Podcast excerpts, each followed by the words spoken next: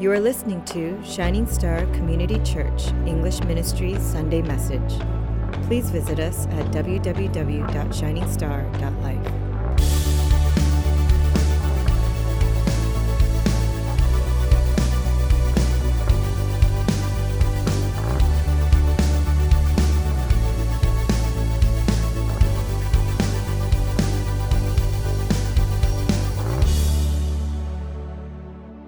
10 list of what should you never do on a first date, right? What you should never do on a first date.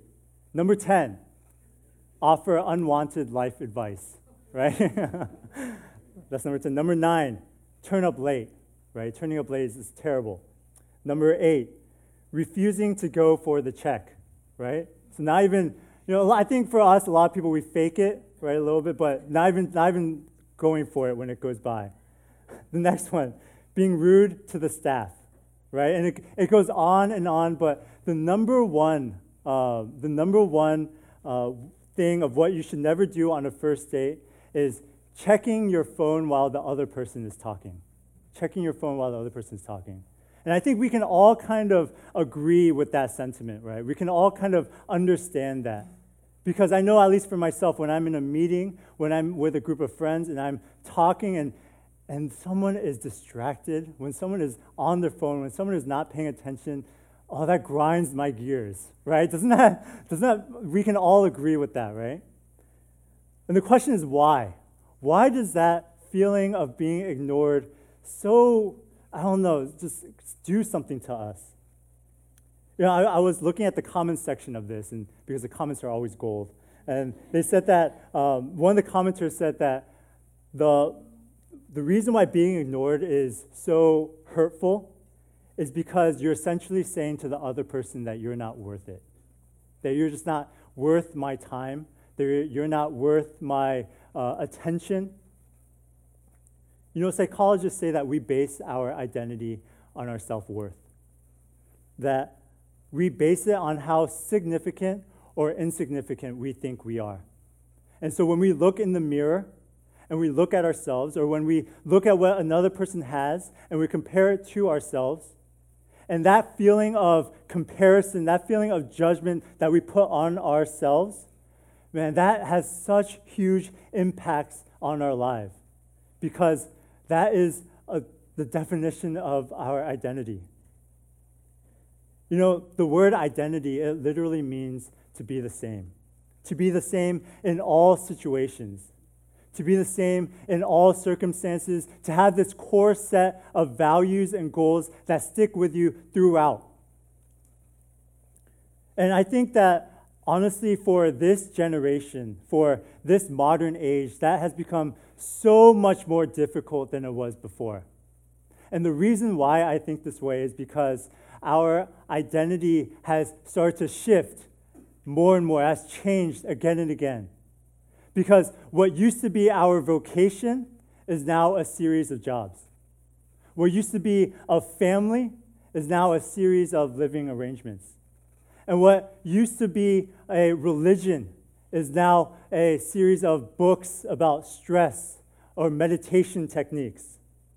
And so, no wonder we struggle with self worth because there's nothing constant in our lives. There's nothing that stays still for us. We're constantly shifting again and again. And so, for us, when we look in the mirror and we look at other things, our identity that was supposed to be stable is constantly shifting.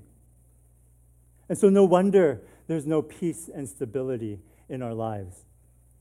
You know, Psalm 8 here, it's this beautiful prayer of praise to the Lord. And we don't really know what David is going through at this time. We don't really know what he had gone through when he wrote this. But what we do know is that before and after this psalm, that all the psalms before, that most of the psalms right before and most of the psalms right after were all prayers of desperation. These were prayers of guilt, of sin, of things that he was going through. And yet, even within the midst of that, even with him dealing with these things of guilt and of shame and of, of self worth, and him wondering what his true identity is in that time, in Psalm 8, he gives a praise of glory to the Lord. How is he able to do that? How is he able, in the midst of all of that stuff and all of that distraction and all of that guilt and all of that self worth, still able to look upon the Lord and say, God, you are so majestic. You are so good. And I thank you and I love you that you love me. And it's because his identity is not based upon what the world says, but upon what the Bible here says. And so, what I want us to look at today is see what is our identity based on what the world says, and what is our identity based on with what the Bible says. And at the end, I want you guys to choose which one you believe.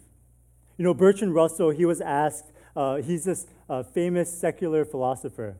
He was asked, if there is no God, if, there, if we were all accidents, then are we significant? Is anything that we do really, uh, th- does anything that we do really matter? And his answer was no, it doesn't. It doesn't matter because you know what? We are we're accidents and, and everything that we do up until our death is doesn't really matter. You know, this culture that we live in, it shapes our identity, whether you want it to or not. It shapes kind of how we view life. It shapes the way that we move and the way that we act. And this culture here, this type of secular and this type of accidental mindset, is still prevalent in all that we learn and all that we talk with. And so, what the culture says and what the world says is that if we are accidents, then identity isn't who you are because who you are doesn't matter. It's what you have. What you have is what matters. And so, for us, a lot of times we get defined by our possessions. We get defined by what we can accomplish, by the things that we can get. We get we get um, wanting these things. We want uh, our possessions. We want a house. We want a car. We want someone that loves us. And because if we have those things, then we think that they will satisfy. But what's interesting is that when you base your identity around your possessions, you'll soon realize that, you'll, that, you, will, that you won't have any identity to begin with. Because when you're willing to lose yourself in order to get what you want, then that set core of values, that set core of goals that stuck with you, that was really deep inside of you, you're willing to give that up in order to get your possessions. That thing that you want so badly, you're willing to forego all the things that kept you stable in order for you to get that one thing. And so the identity that you used to base yourself on slowly disappears because you're willing to base your identity upon your possessions. And one day you're going to realize that none of those things will satisfy you. That there is no love that a person can give that will satisfy you. There's no possession in this world that will ever satisfy you. Because the only thing in this world that will ever satisfy you is God. Because there's a God shaped hole in your heart, and yet we are trying to fill it with all of the possessions, with all of the different loves of this world. But what's interesting is that in our generation now, too, what's happened is that there's a shift in our identity. That there's a shift that's happened. Because for a lot of us, we stopped believing in that. We said, okay, you know what? That's not really true. I don't really think about the external things. Because you know what? I think that what's internal is most important. That you know what? My, my feelings and my thoughts, you know what? Those things are what is most important. That when I look at my deepest feeling. That when I look at my deepest thought, then that's the truth. That's my identity. And I can't tell you how many people that I have talked to that believe this. They say, you know what? I believe what's true because my feelings, my gut is telling me that's true. And you know what? You believe what you believe is true. Because if, you, if that's what your gut feeling is, then you know what? That's, that's the truth for you. I've met so many people that way. But the interesting thing is, that they are making a dangerous assumption. And that assumption is that in the very core of who you are, that in the very depths of you, is this steady stream of thoughts and feelings that do not change. But guess what? 10 years ago, when you think back on your life 10 years ago, were you the same person that you were then? Did you have the same thoughts and feelings that you did then? Absolutely not. When I look back at myself 10 years, I want to hit myself right? And I know that when I look in another 10 years, I'm probably going to want to hit myself right now too, because my thoughts and my feelings are constantly changing. They're constantly shifting. My friend, I remember, he had, he would always tell me, he said, I want to focus on my career. Man, Danny, I, I want to focus on my job. I want to get a promotion. I say, okay, that's fine, that's good. And a month later, I meet him. He's dating someone. He's saying, you know what, I, I think, I think family. I think I want to focus on family. I think that's kind of where I want to head towards. That's what, that's what I want to do, and that's kind of where my heart is. I, I think that this may be it. I said, okay, well, if that's, that's if the family is what you want. The next month, he comes to me crying. He goes, no, no, I, I don't, forget girls. I'm going to focus on my career because my career is where, where I really belong. I, I knew that my promotion was right. I knew, and it keeps on going again and again and again. This is what happens What's your true feeling? What's your true thought? When we focus, when we base our identity on our true feeling, on our true thought, on that internal aspect, we will constantly be up and down. We will constantly be pulled in two different directions. And when we base our identity on the things of this world, onto possessions, on the loves that we can find on these different things, we will always be left empty because they will never be truly able to satisfy. There is an emptiness that we will always face when we are trying to go for those things on the external and on the internal. We see the Bible, it says something completely different. Because what the Bible says, our identity, is not, is not psychological, is not mental it's not emotional, it's not any of those things, it's theological. Because your identity is based on who you serve and what you worship.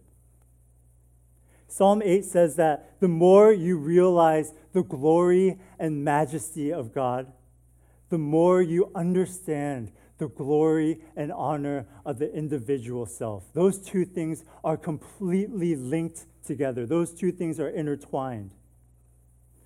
You know, the world, it says that we are accidents. But Christianity says that we are valuable and precious. And it's not that we are valuable and precious just because, but it says that we are valuable and precious because of something that God has given us. And that thing is in verse 5. It says that we were made a little lower than heavenly beings.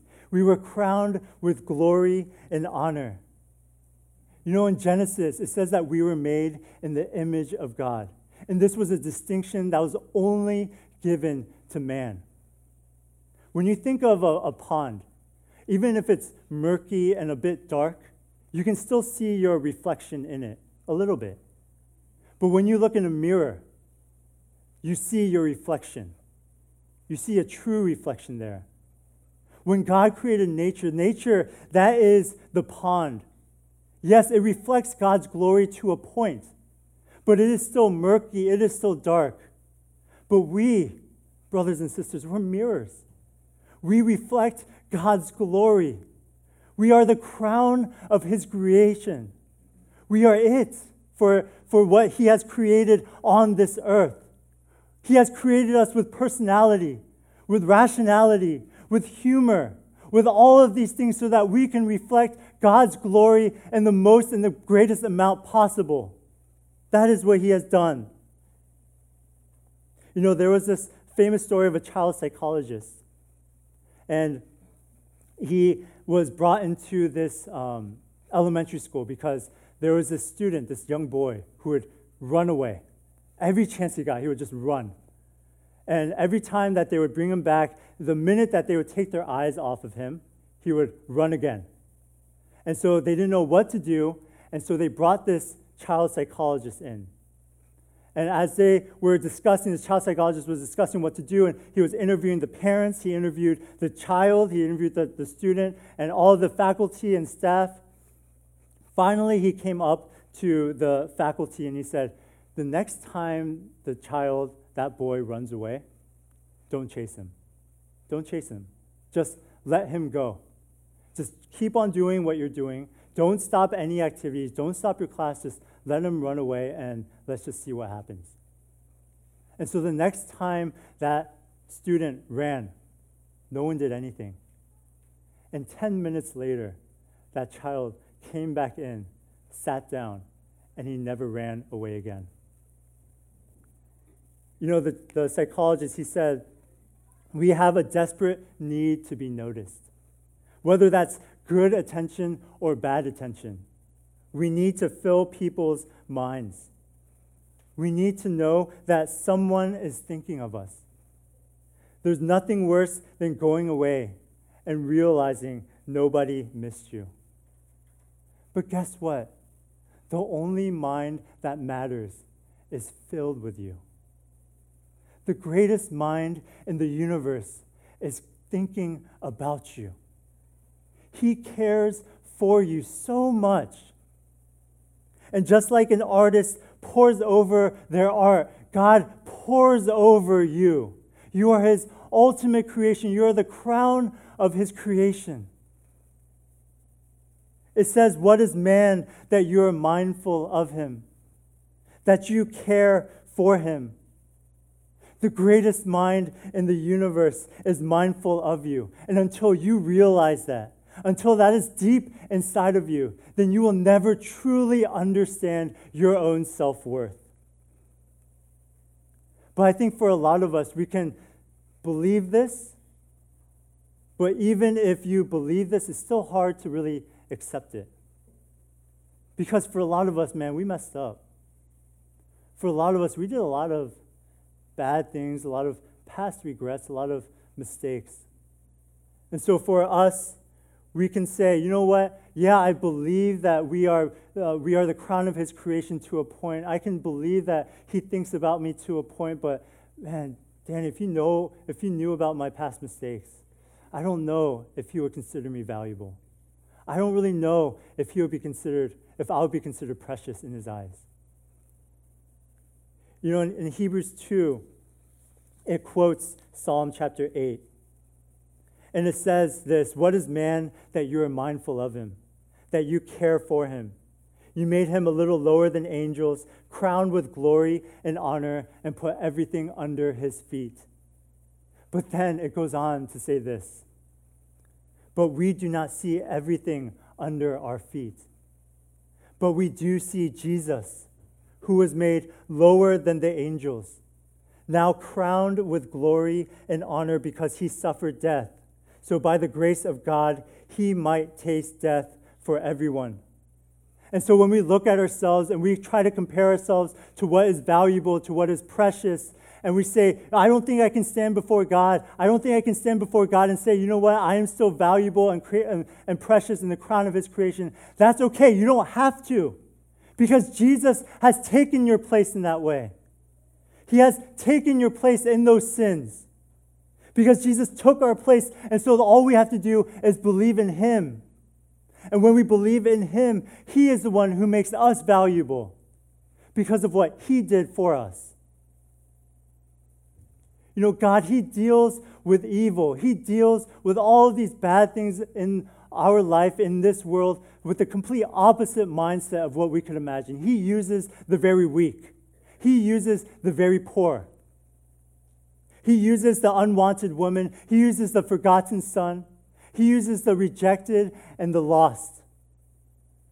And at the very end, and finally, he uses his own son, Jesus Christ, to come down to earth as a baby, born in a manger, grown up as a carpenter.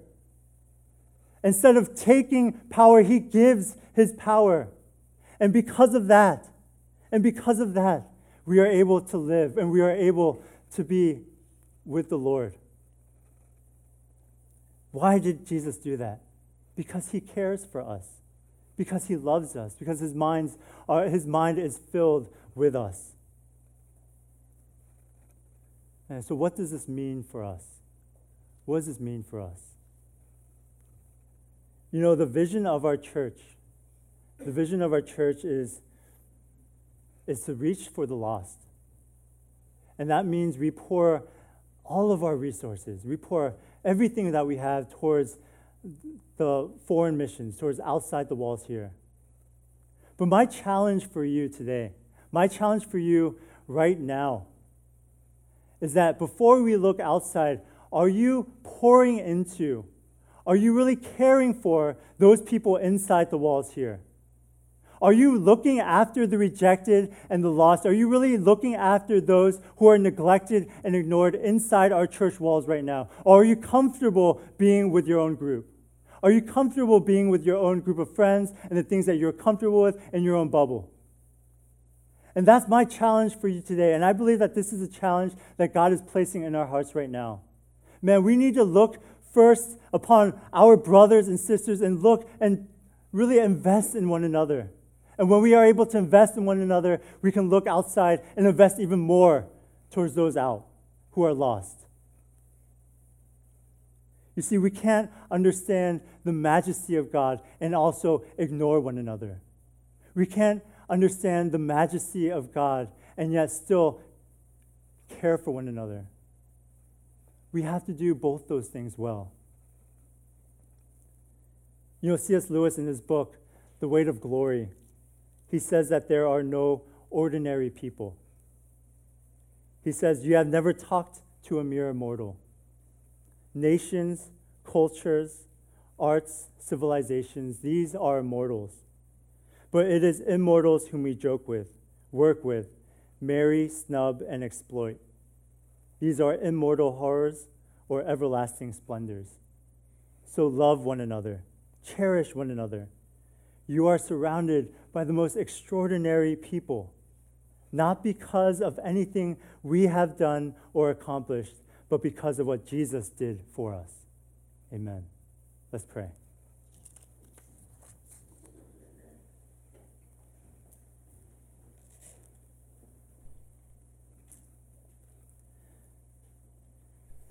This is the truth of the gospel. This is the truth of what Jesus is saying to us right now. And I believe that for a lot of us, we are struggling with our self worth. For a lot of us, we struggle with our self image, of, of our self esteem, of whether we're worthy, of whether we're worth it. And we allow the world to dictate our life. We allow the world to tell us whether we are significant or insignificant. And so, for a lot of us, we go up and down with our possessions, with how we feel, with all these things. We are constantly up and down because we rely upon this world to give us our worth. But I want to tell you today, I want to tell you right now that your worth is not based upon this world. That your worth is not based upon your possessions. Your worth is not based upon what you see in the mirror. Your worth is based upon what Jesus Christ did for you.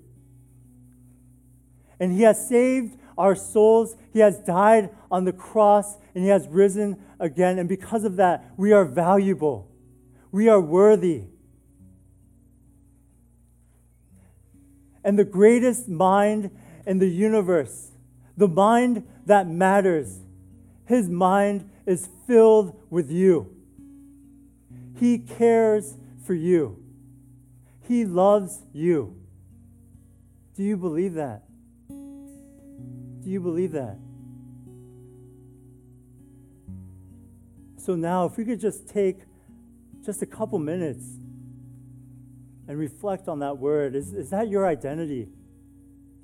What is your identity? What will you base your self worth on? Will it be on the world or will it be on who God is? So let's pray.